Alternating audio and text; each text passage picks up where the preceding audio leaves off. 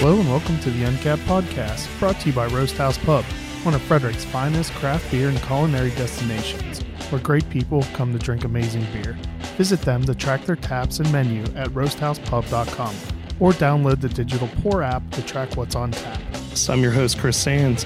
We traveled out near Baltimore today to sit in the tap room of the Heavy Seas Brewery with longtime, often referred to as the godfather of Maryland beer, Hugh Sisson, co-founder and owner of Heavy Seas. Cheers. Welcome to Heavy Seas. Thank you for having us out. Hell yeah. So, and I do mean that. I think it's multiple people who often refer to you as the godfather because you have been absolutely instrumental in the ability for Maryland beer to be produced and sold. That's just because I've been here longer than anybody else.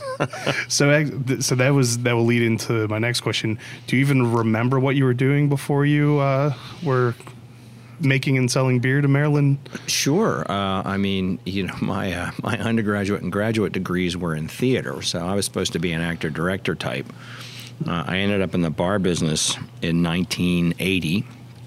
In downtown Baltimore, and I didn't know a damn thing about the bar business other than sitting in a bar stool. So, but I did figure out pretty quickly that you needed to do something to differentiate yourself. So we turned the family bar, it was called Sissons, into a beer joint in like 81. And that happened because I learned to like beer when I was studying theater in London in the 70s.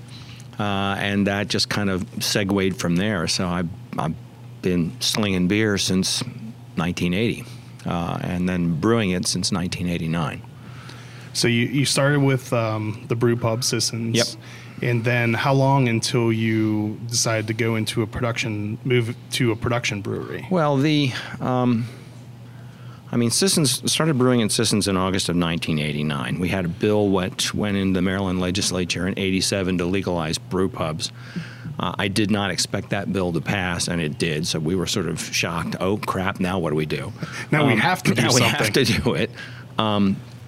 So then I did the brewing there from 89 to 94 and then left there in 94 to focus just on the production side. And we opened this place in December of 95. So for all intents and purposes, we began brewing in 96. Okay. So we're 22 years in. But you know, kind of right after I started brewing at the restaurant, it's like, okay, this is what I'm going to do. And so, yeah, I've been in for a while. So when you opened at least on the production end, then the only other person around would have been Oliver's, correct? On the production side, no, Wild Goose was still here. Oh, that's what, yeah. Frederick Brewing Company was here. That's right. When I opened here, DeGroen's was here. Oxford Brewing Company was here. What was it? Mark Tui's Brimstone was around. So that was the first wave. Interestingly enough, out of the first wave of the folks who were really production breweries, I'm the only one that's still here. So I'm hoping I can say that in another 10 years. But when you first opened, it was Clipper City. Clipper City was and still is the corporate name. So named because Baltimore was where the Clipper ship was first designed and built. If you look at the history or the growth patterns of craft beer over the last 30 years, in the 80s and all the way through the mid 90s, every year the growth was robust. So the year that we opened in 96 is when it went flat for 6 years. Now we got a brand new facility with more capacity than we needed in a market that was collapsing, and I had to turn the Clipper City brand into much more of a mainstream style because that was the only way I was going to survive. So when the market began to harden again, and I want to say in about 2001, I decided it was time now to do some more robust and adventurous styles, and I kind of determined that Clipper City had come to mean one thing, so I needed to do something different. So we created Heavy Seas as the brand where we could place our bigger beers, and that was sort of an interesting segue from the more staid reputation of the Clipper City into the Heavy Seas. Okay. I think that transition was right around when I was starting to get into craft beer, so right. I was always confused of why that. But that, well, that makes absolute sense. That's why that occurred. By the time we got to 2010, we decided that we were just going to focus only on Heavy Seas and remove any other. And during that period of time, we had also acquired the Oxford Brewing Company, so we had three brands at one point. We had Clipper City, Heavy Seas, and Oxford. And we needed to focus, so we did that. Now, the funny story about that was the guy who was our sales manager named Joe Gold, who I've known for 30-plus years, I ran into him at Max's on Broadway in Fells Point when I had made the decision that we were going to take away everything and just focus on Heavy Seas. And he happened to walk in. He wasn't working for me at the time. And I said, Joe, I've decided that Clipper City as a brand has gone away. We're just focusing on Heavy Seas. And he looked me right in the eyeballs and said, that's a really bad idea. and that year we grew 34%. So good thing you didn't take his advice. No, and he works with us now. So, but yeah, it was the right call, but you never know until after the fact. I mean, there's a lot of right calls that turned out to not be the right call. In the Heavy Seas line, what was one of the first beers in that? Well, the first beer that was in that was Winter Storm, okay. Which was our. It was sort of a reincarnation of our Clipper City Reserve Winter Ale, but we loved the recipe, so that was the first one. And when we were designing that package, because of the name Winter Storm and Heavy Seas, there was a character being tossed about on a raft. As we were looking at the initial designs, that character was sort of piratey, and because the initial Heavy Seas concept was not pirate, but from that particular illustration, we kind of said, "Well, wait a minute, maybe that's something we can play with there," cool. And that's where that slowly grew. That came in, and then there was, I think the second one was the Uber Pils Small Craft Warning. Which will come back in limited draft sometime in 2018. And then the Peg Leg Stout. And then we finally got around to the IPA. And I did it that way specifically because I didn't want the IPA to take over the portfolio. And as soon as we put out Loose Cannon, it took over the portfolio. So I'd be curious to see the percentages for how many breweries are there that their IPA isn't their number one beer. I think that's a very small number. Yeah, you got the outliers like Allagash, which is their Belgian white, but I mean, right, wrong, or different for most of it's going to be the IPA. Americans love hops. I did a presentation the other night, and we sampled everybody, among other things, on our Cutlass Vienna Lager, which is a tremendous beer. It's got 5 GABF medals, I think 1 or 2 World Beer Cup awards. It's an awesome, awesome product. And I gave him the spiel on that, and I said, and unfortunately, almost nobody buys it. And everybody said, why? It's because Americans are in love with hops, and this is not a hoppy beer. So, those of them who want to experiment discover that it's really good, but they love hops. And I can appreciate almost every style. There are some there are very few examples of it that I like, but I'm in that category with Goza. I think it's a style that should be uninvented. Oh, see, I love Gozas. Okay. I was enjoying a couple last night, and then when my wife would agree with you 100%, she can't stand any beer that is even the slightest bit sour. Funny story about sours. Years ago, I was. It was either the Craft Brewers Conference or GABF or one of those. And I'm walking around with Spike Bukowski, who's the brewmaster for Terrapin in Georgia. Awesome guy.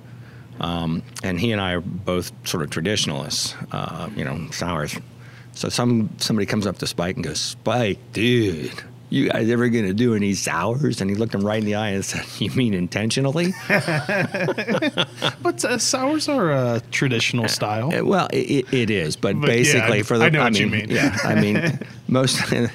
for a lot of us, you know, sours are a mistake. Yeah. Like last night I was drinking a Burley Oak Dream, which I love that series of beers. And I handed it to my wife. So you got to try this.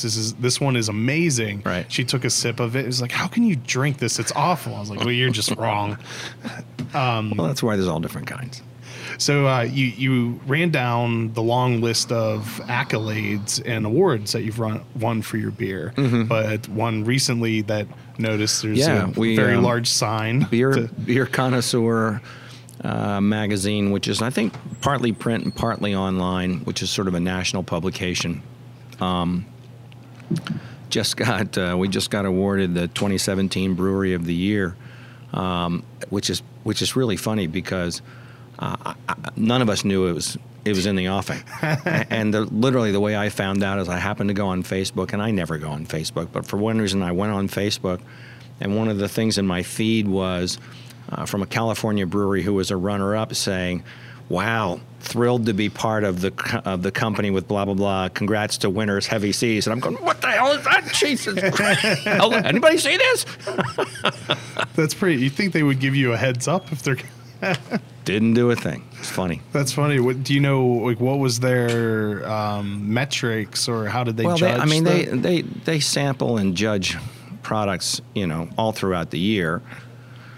And I don't know how many of our beers they looked at, but it was a bunch of them apparently. But we had three beers that were in the top three scores for the country for the year. So that's how we got it. Awesome. Yeah. Congratulations. Thank you. So, of your beers, what's your favorite?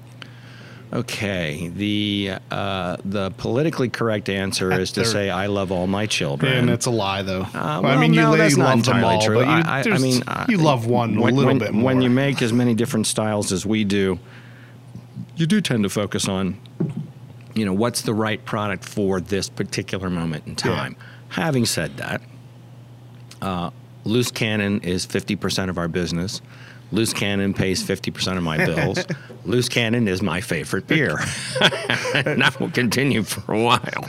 From a standpoint of you drinking your own beer, I tend to gravitate toward the hoppier side, and Loose Cannon is up there. I think probably my favorite beer that we make is the Winter Storm that comes out every year. I just think that's an awesome product. That was our first international gold medal winning beer. And also, if you think about it, is the single most brilliant name for a beer ever invented by man. And I say that for one reason and one reason only. You know, it comes out in October and it's petering out on the shelves and sometime in February. So during that period of time, every time the weather gets really crappy, every radio and television station in the country is advertising my product for free. Nice coup. Absolutely. I mean, you're driving along and they give you the Winter Storm warning, and it's baby. And I think that's a very underrated style. The Imperial ESB? Yeah, or just the ESBs in general, then probably definitely an Imperial. I agree. Because when done right, it's an amazing beer. Well, we used to call it Category 5 Ale, and then we sort of took those words off, and I don't know what we were trying to achieve by taking those words off and putting imperialist. I don't think people give a damn. Yeah. You know, they either like it or they don't like it, and it's been around long enough. As I said, that was really the first one that we put out under the Heavy Seas brand name.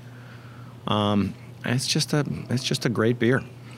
Yeah, I was having a conversation with a gentleman that you know well, Tom Flores, about how a lot of the labeling and names for beers kind of mean nothing at this point. Right. Where IPA can just simply be beer. Right. At this point, like it's lost its meaning. An IPA isn't an Imperial Pale Ale anymore, or an India Pale Ale anymore. Right. It's beer. Right.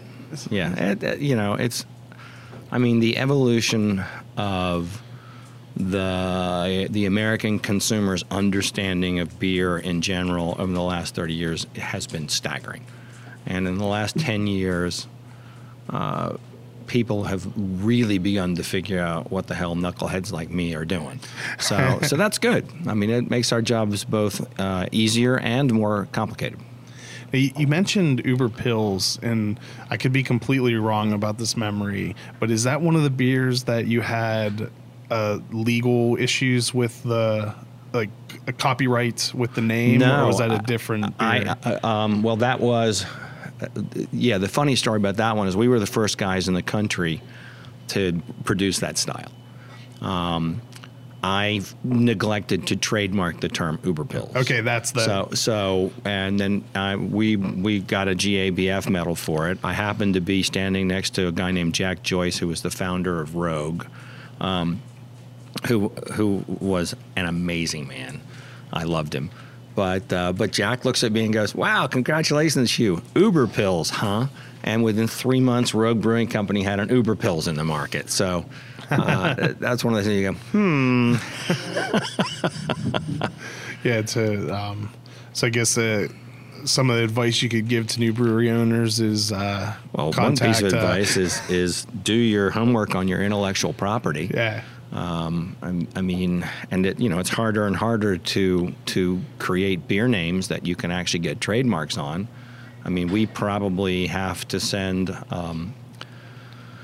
We probably have to send a nastygram off at least 2 to 3 times a year to somebody who's inadvertently tripped over one of our trademarks, and we're not trying to be jerks about it, but I mean, guys, this is part of my business. This is my branding, and I'm not going to let you just, you know, grab it and walk away. Yeah. And I can't do that. I mean, I've got investors. I got a fiduciary responsibility to those people to protect that stuff. And I also think, like, wrapped up in like the public outcry whenever they see someone send a cease and desist for trademark disputes, like you have to, or you lose it. Like you, if you were just like, oh, I can let him use that, like then you end up losing that trademark. And you, I mean, you can't.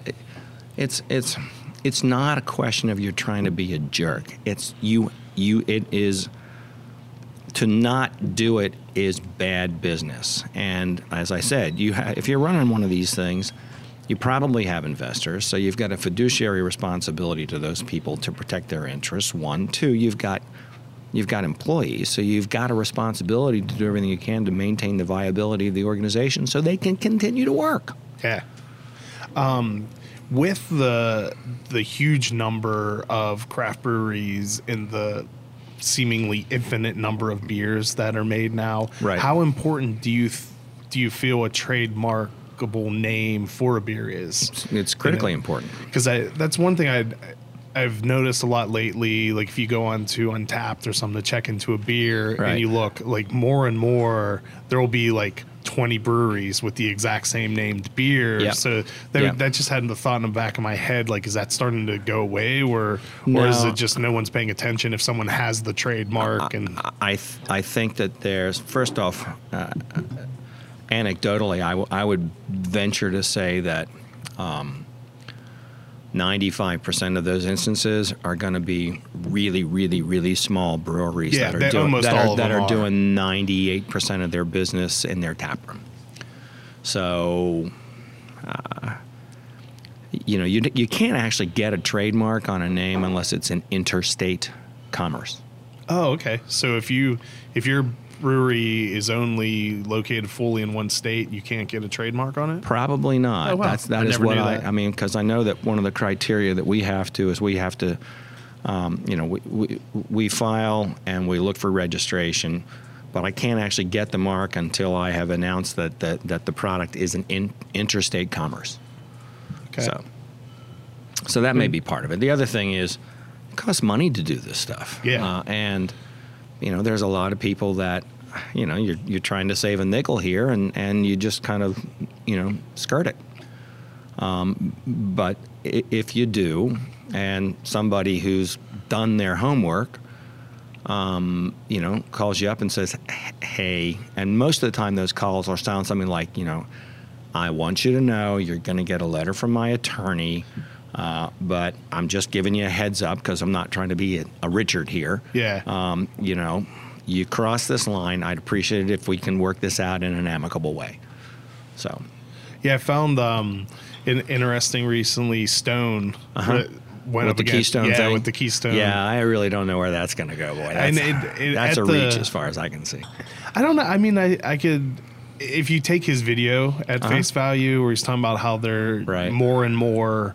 using just Stone in their advertising and things. Well, if that's the case, then he's got a valid point. And I guess holding the can up so it only shows the Stone part of it is a little dubious. Right. But, well, I've known Greg for a while, and he is a really smart and very clever operator and a brilliant marketer. Well, that's what I mean. If anything, that was amazing marketing, and it definitely it gave them the beer news cycle for a little while. Mm-hmm. And I liked the way he ended it too. It's like, all we're asking you is to put the key back into the Stone or something like that, and we'll have no problem. Well, like I said, he's a real character. So actually, before I get into my next question, because I'm going to ask you to tell a story, I want to thank Roast House Pub for their continued support of the Uncapped Podcast, and they often have Heavy Seas beer on tap. I've been there. Think, you've been in some of the spaghetti dinner nights, I believe. I don't know that I was there. I've been in there. Well, I mean, Heavy Seas has been one of my featured guys, I'm sure, was about there, but one of the featured beers, and I think there's been a Heavy Seas beer dinner there. Could be in the past too. Which are absolutely always amazing.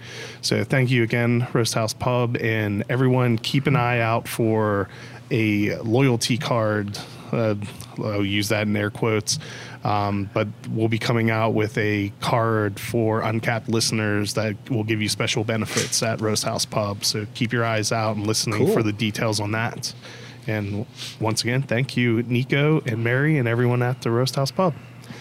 So I've taken several tours here, and a couple times I've come, my wife always went on and made sure that it was one, like, advertised as one that you were giving. Oh, really? Yeah. Do you still do that? I do. I actually just did them Saturday. So. Awesome. So one of my favorite parts of the tour is your impassioned speech about why you should never drink out of a bottle. So I think you should just give my listeners the rundown of why you should not drink out of a bottle. Okay. Well, the primary reason that you never drink out of a bottle is because... 75% of your ability to determine flavor is coming through your sense of smell.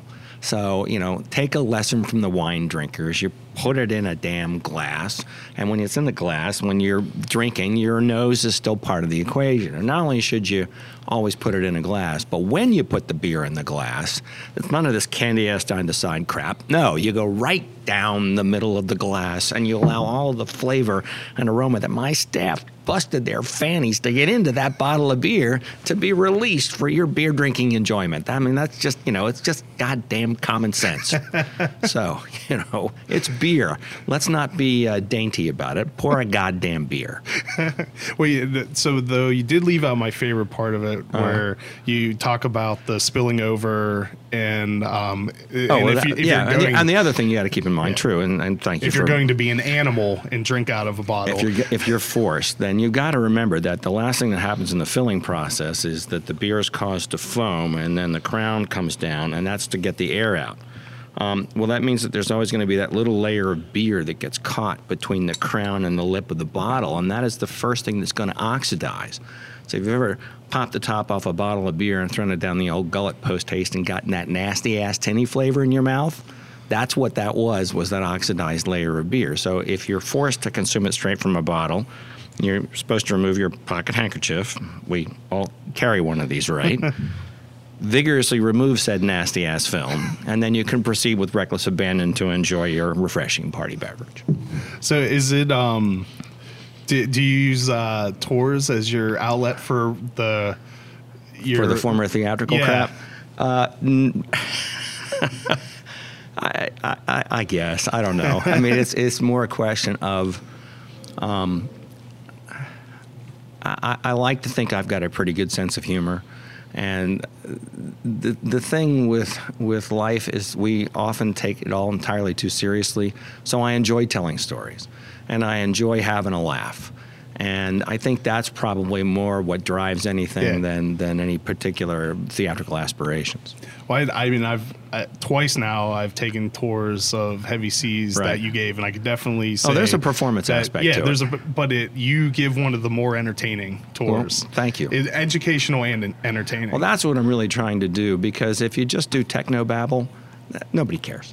Oh, yeah. I would even say, like, for someone like me who's toured at hundreds of breweries at this point, And the second time I came here, it was after being at hundreds of breweries. Right. It's still informative and entertaining. Yep. It's not listening to the same blah, blah, blah. The work goes into all the technical aspects. No, that's, I mean, and I think that is a direct throwback to, you know, when I was doing that kind of stuff, because, if it's not entertaining, you're not going to hold their attention. And if you don't hold their attention, you're really not doing them. I mean, why did they bother to come? Yeah. So I just think that that's pretty important. And as I said, it makes it more fun for me, too.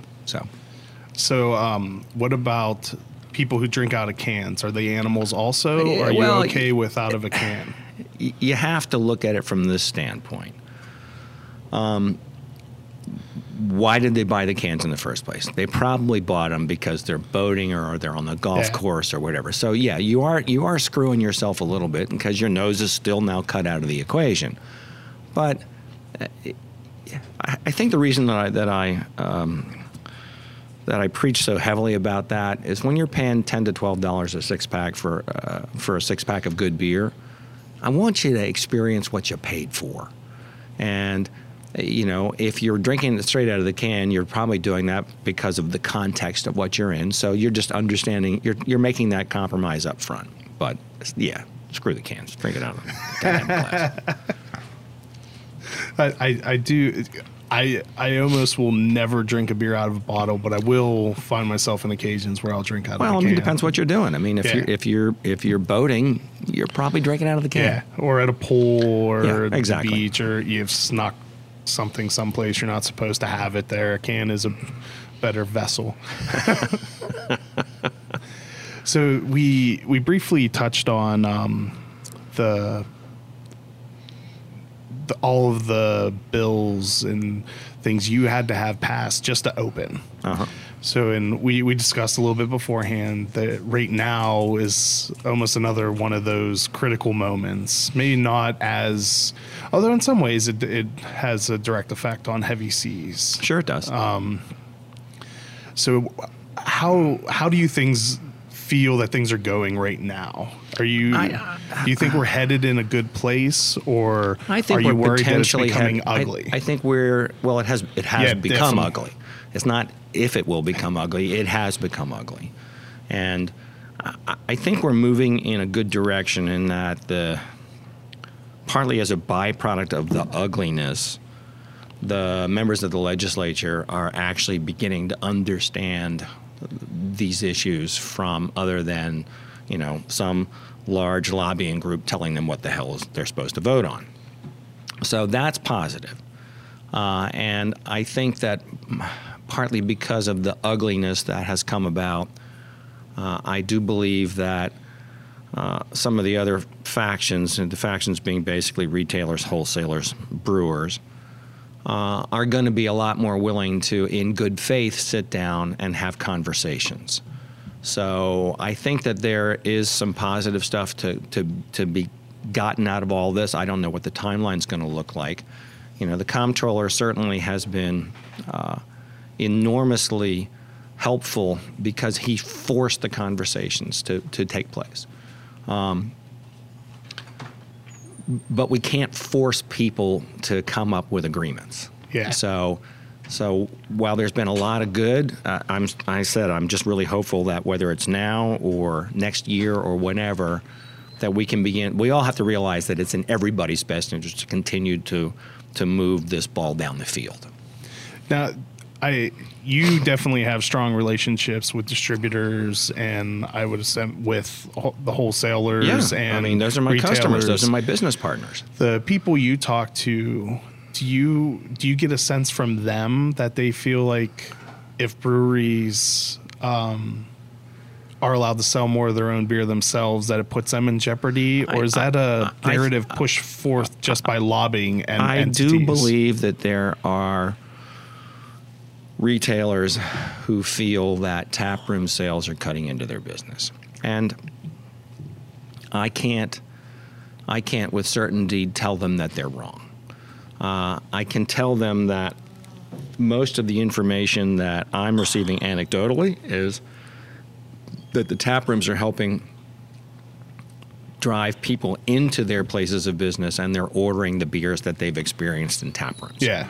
So, but whether or not we're actually cutting into their overall business, that I can't say. I can say that, you know, on a broad basis, the on-premise business is down. We didn't cause that. That's just life. Beer vis-a-vis wine and spirits is slightly down. We didn't cause that.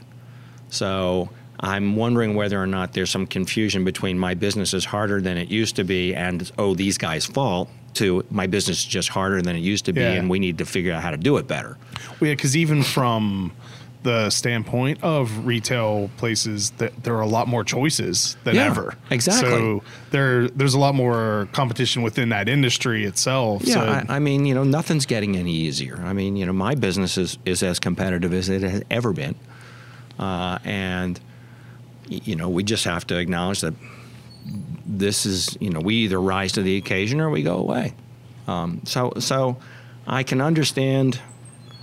their fearfulness that this is indeed the case. I'm not sure I agree with it, but I think we just need to find a way. Now, you know, one other thing that we want to keep in mind, and this is something that I think people lose sight of, is that I can't sell you a product that I don't own or make. So, you know, I'm not going to have the booze. I'm not going to have the wine. So I'm not a bar. Yeah.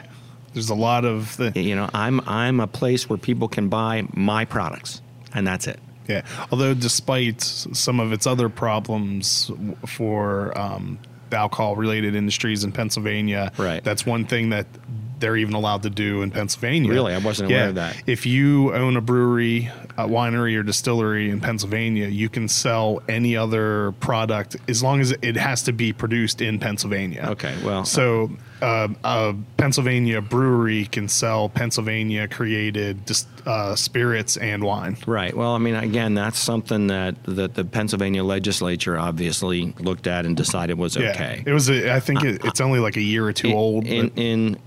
In this market, I mean, I think we have to we have to acknowledge the fact that I don't want to be a competitor for my customers. You know, if you buy a pint of beer over the bar here, you're going to pay the same thing here that everybody's going to pay in most bars and restaurants. Why is that? It's because I don't want to be their competitor. You spend the same amount of money for a six-pack here, and we have customers sometimes say, well, it should be cheaper here. And the answer is no, it shouldn't be. If you buy a bottle, because then it's a very valid complaint. Absolutely, from them. and these people those folks are my bread and butter. This is fluff.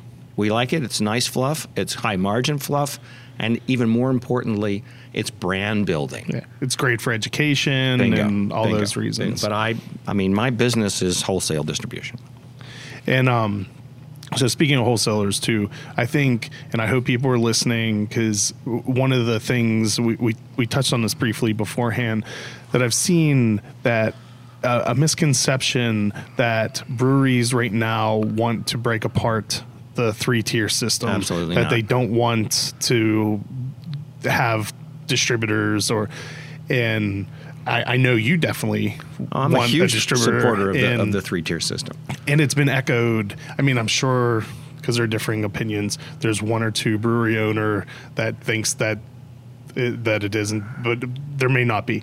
But for the vast majority, this has nothing to do with tearing apart the three-tier system.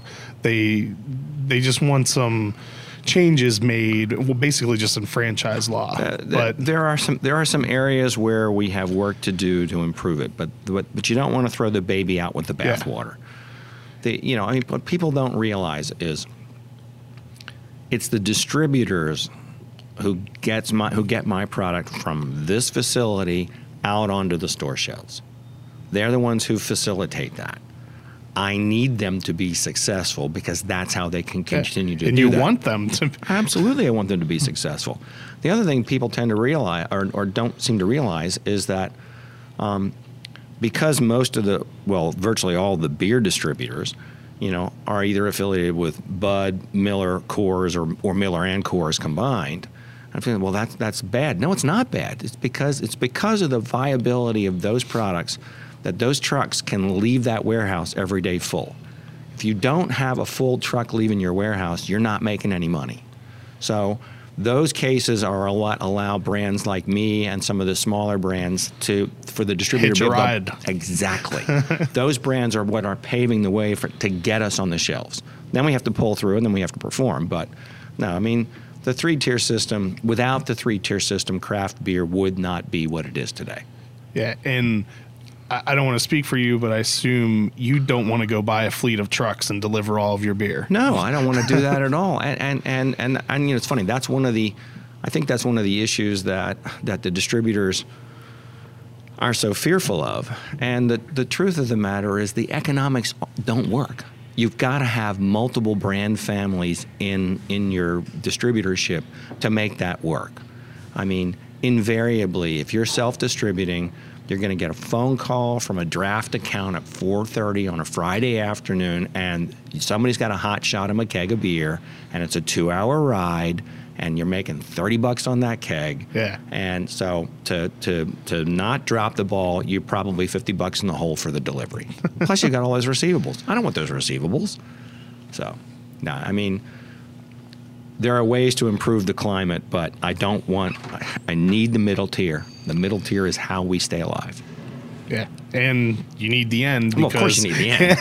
Because they're the ones that bring the product to the consumer. So yeah. No, I mean, we're not here to hurt them.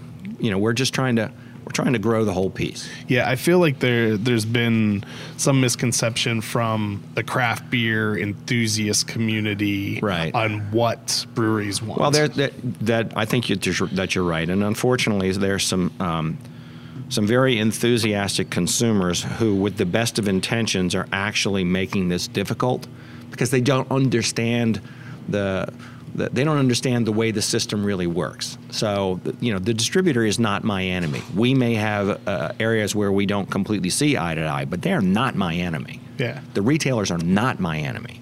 It's a symbiotic relationship. You need each other. Absolutely. So at the end of the day, you know, we appreciate your support. If you do reach out for your legislator, be polite. And do not get all snarky, because that doesn't do anybody any good. Yeah, as we saw repeatedly mentioned during the testimony on Friday. Just you know, be courteous, make your point. You can make your point without dropping a sling of F-bombs. Yeah, yeah. They definitely do not appreciate being sworn at. No. Having their intentions questioned, because, and I think that's a big problem with politics in general. Well, these days everything is so divisive and so high energy. Yeah, and people will see part of the picture and insert intentions or all these other things that even the slightest implication, then they're exacerbated. So everyone should just calm down and not think that everything is done with bad intentions. That is correct.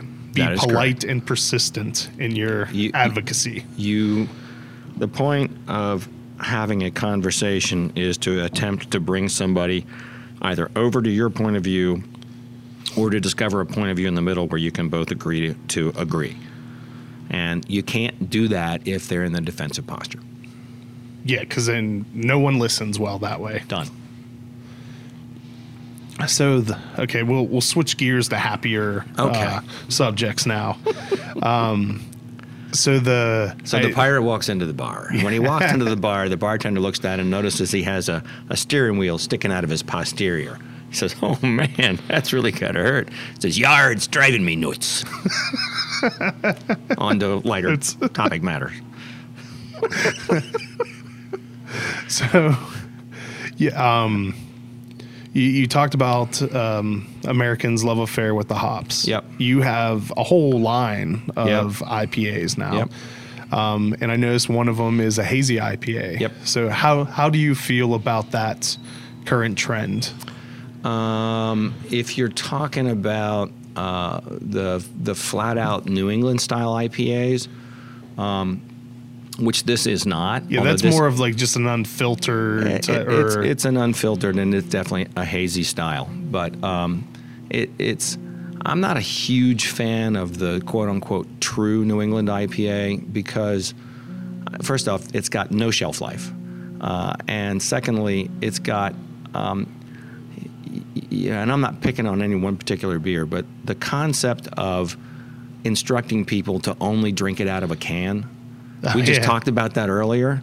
Why would you do that? It's because you don't want them to actually see all the crap that's floating in the glass. Well, I think, I mean, I know exactly, we're talking about Heady Topper. Right. But I would assume that at this point they could remove that from their I think they could do anything they want. I mean, clearly it's an enormously successful product. I've had it. It's a very good product. Well, I mean, just from the standpoint of, like, they were creating that beer back when everyone expected to hold up a pale ale and be able to see through a crystal clear thing. Now, if you follow any online drinking groups, like actual sludge in a can doesn't even bother people anymore. So, but again, to me, and you know, I've been doing this a long time. That to me, that's unprofessional. Old school brewers. But that doesn't mean that I'm right. I mean, one of the speeches that I give when I finish my tours, you know, for the last couple of years, is a whole thing about, at the end of the day, it's totally subjective. So what you like is what's important, and if you really like these things. I wouldn't, because I'm coming at it from a different perspective. But, you know, if that's what floats your boat, have at it, you know, chunky or not. But as long as it's not a Goza. Well, I don't. I think Goza is a style that should be uninvented, but that's all right. So you're saying that there will never be a Heavy Seas Goza? No, I'm not saying that at all. I'm saying that I won't drink it. you won't be doing any of the quality control for it. No, I'll be outside of that one. But no, I'm not a Goza fan. So we have folks in the brewery who are Goza fans. I think our quality team leader Megan's a Goza fan. I'm a Goza fan, but not me. Well, they're great beers. You should make one. I'll never say never. And we're putting in a new 15-barrel pilot plant, so we may play games with some things along those lines in that facility. Yeah, so you recently just went through a fairly large expansion. Well, we're in the still process of doing it, right. So, yeah, we just moved our offices and warehouse and shipping and receiving facilities into an adjacent 20,000 square foot of space, and we're in the process of expanding the tap room. First wave is done because we knocked down those old offices, so this is much bigger than it used to be.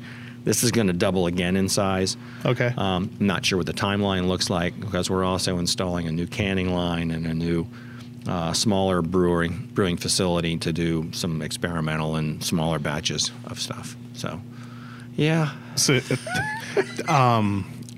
actually, that's something I've always been curious about. When you both can and bottle, how do you decide what to put in what? Well, it's all based on orders. I mean, we don't. We only have 1.5 products that are exclusively in one format. So, for example, the Pilsner is only in 16-ounce cans. It's not in bottles anymore. Okay. The Smooth Sail Summer Ale, which is a limited release, is only in cans. And draft. Loose Cannon is both formats. Tropicannon is both formats. Right now, Americannon is just bottles. Most retailers only want one of the two. So, and some of it's driven by, you know, seasonality. I mean, during the summer, you're going to sell more cans than you do in the winter. So, you know, some of it's just kind of guessing. So do you... With the mention of the new canning line, do you plan on shifting mainly to cans, or is that just to add more capacity to your canning? No, that's to add more capacity to it. I mean, it gives us more than twice the throughput on the equipment, and the new one's going to give us the ability to do 12-pack cans in-house. We can also do 16-ounce cans. We can do a bunch of different things on the new line that will just make it a little easier to be reactive to what we think the market's looking for. Okay. Yeah, this is the first time I've been here since it was, I think the last time I was here, it was, the expansion was just about to start. Okay. And so this is definitely, the tap room is substantially larger. Oh, yeah. It would get a little claustrophobic. And well, I mean, the thing that's been interesting is, I mean, we more than doubled the space, and it fills up. So Thank you very much. So you're looking forward to making it bigger? Yeah, although it's not so much because I think people are. It's more comfortable as we add the additional space that we're going to be adding now. Then we'll be able to incorporate some things that make it a little more sort of consumer, family friendly. Which is what which is what tap rooms are really supposed to all be about. It's not you're not going to the local pub. You're kind of going to a neighborhood space, for lack of better words. Then there's one other story that I enjoyed during the tour that you've both times when we ended in the tap room you told about the talk you gave at your daughter's college. Oh, is this when we went up for the beer festival there? Oh, yeah. Yeah. Okay. Yeah. This was my daughter went to Susquehanna University, which is in Sealands Grove, Pennsylvania, which is like 45 minutes north of Harrisburg, and she was accepted. This was the summer between her senior year in high school and her freshman year. And they had a beer festival going on up there, and somebody reached out for me, and so I said, "We're going, and you're working it with me." But Dad, I'm 18 years old. Shut up. You're working with me. You can't drink it, but you can certainly pour it. Anyway, so we get up there, and she says, "But you don't distribute up here." I said, "I know." And she said, "Well, why the hell are we doing this?" I said, "Whoa, you got to understand. You are going to live in this town for the next 4 years. And half the people that are attending this festival are somehow or other affiliated with Susquehanna University. And you have now established yourself that you are the daughter of a brewery owner. I have just made you a celebrity. Use it to your advantage, girl. Use it to your advantage." So that's funny. Which I think is great thinking and amazing parenting. And to this day, I still don't think we sell any beer in Stone. So at least from a business decision, it didn't pan out. No, but was she popular? Yeah.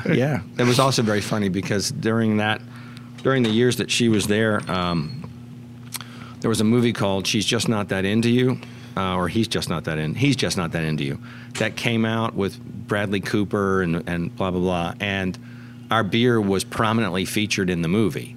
The opening scene, he's got a six-pack of our beers he's buying as a go. Now, unfortunately, between the time they shot the film and they released it, we had changed the package designs.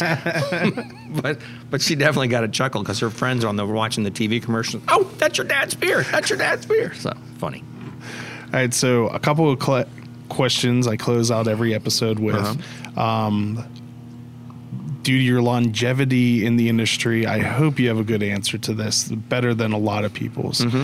What is the most ridiculous review you've ever seen about one of your products or your brewery?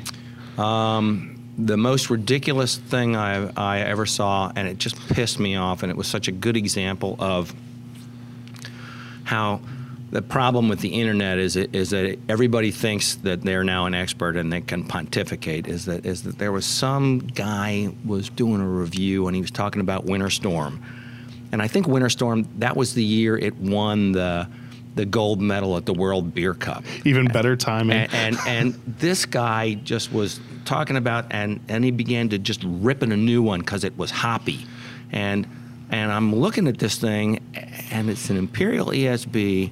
And it was so apparent that this guy knew absolutely nothing, but God damn it, he was going to make sure he let the world know. And that's part of the problem is that a lot of this stuff, well, a lot of this online crap is there's a lot of people who think that the only way that they assert their superiority is by tearing down somebody else's work. And so I got no room for that. It just pisses me off. You can't say anything nice. All right, next one. What is your favorite or one of your favorite Heavy Seas made Maryland beers? Non-Heavy Seas Maryland made beers. I have. And that question changes by brewery. I don't ask everyone what their favorite non-Heavy Seas beer is. I mean, that's fine. I don't have a beer particular in mind. I mean, I have I'm not a sours fan, so that kind of eliminates a bunch of stuff, and that's no reflection of the quality of those products, just that's personal preference. I have a huge amount of respect for the guys at the Brewers Art, only because, you know, they were doing the Belgian thing when nobody was particularly focused on that, and I think they've done it really well over the years. Unfortunately, I'm getting to the point in my career where I'm kind of Belgianed out, but I still have a huge amount of respect for that. I think that what Tommy Knorr is doing down at Evolution is pretty cool.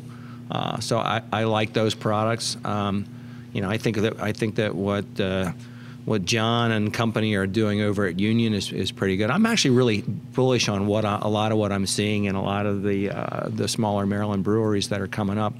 And some of them aren't that small. I mean, Evolution's certainly not that small. So, I mean, I've tried a lot of people's beers over, you know, the course of the 30-some years that I've been doing this, and I'm pleased to say that so many of them I think are well-made. Even if they're not styles that I particularly like, the products are well-made. So, lots of kudos there to the rest of the guys. Do you have anything coming up soon, or any new beers coming up that you want to let everyone know about? Well, we just did the Americannon, which is it's a new year-round product, and we're pretty excited about that.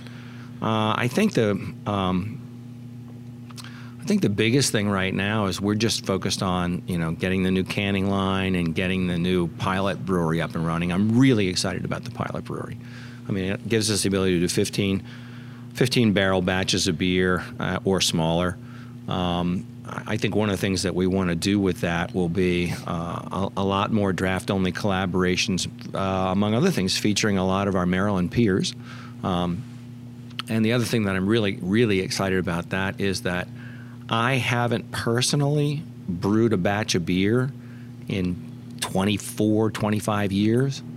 And once we install this son of a gun, I'm getting out a new set of rubber boots and I'm going in. So I'm going to try to actually recreate. First thing I'm going to do is try to recreate the Stockade Amber Ale, which was my #1 seller at Sissons, if I can remember how the hell I do it. So. Oh, that's cool. Yeah. So that'll be that. Yeah, I'm pumped about that. So yeah, you mentioned collaborations. That's definitely something you've gotten a lot more into. Yeah, well, recently. I mean, we always wanted to do it. You know, there was a period of time when I think people got the impression that we just felt we were above everybody else and didn't want to do it. And that was nothing could have been further from the truth. You know, before we expanded this brew house and some of this other stuff, which we did in the last 4 years. We couldn't fill the orders.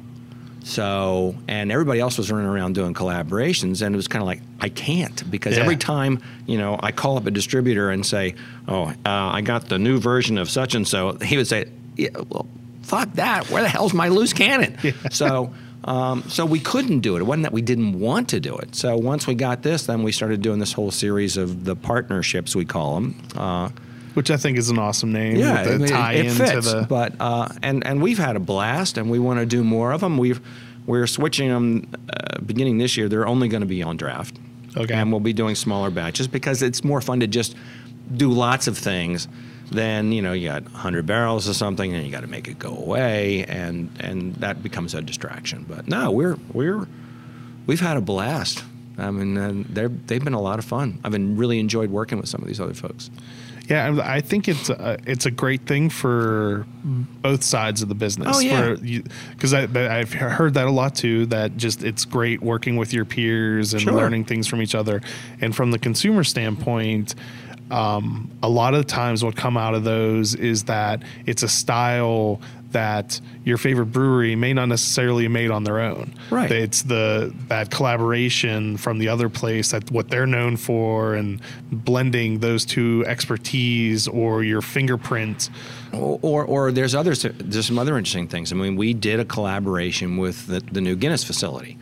And what we did with that particular one is that we both used the same base grain bill, and then they added things to theirs.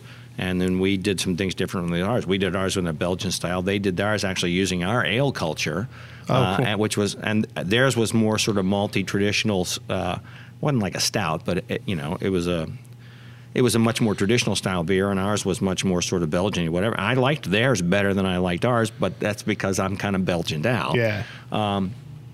But that was enormously fun because we basically, it was sort of like that, one of those chef competitions where they give you the ingredients and see what you can do. Bingo. And that was fun. And I hope to do another one with them. When you were over there, did you try to sneak some of the yeast out? No. And actually, I didn't do it. Some of my staff. Okay. But no, it was fun. Cool. Yeah, I look forward to seeing more of those. Me too. That's one of my favorite things in the craft beer industry is collaborations and the fun stuff that's done. Yeah. I want to thank you so much for having us out. Thanks for the opportunity. A lot of fun. I appreciate it. Thank you, everyone, for watching and listening. Cheers. Cheers. The Uncapped Podcast is produced by Graham Cullen and me, Chris Sands. Be sure to like us on Facebook, and if you've enjoyed these podcasts, please leave us a review on Google Play or the iTunes Store. A special thanks to Double Motorcycle for providing our theme music. Thanks for listening.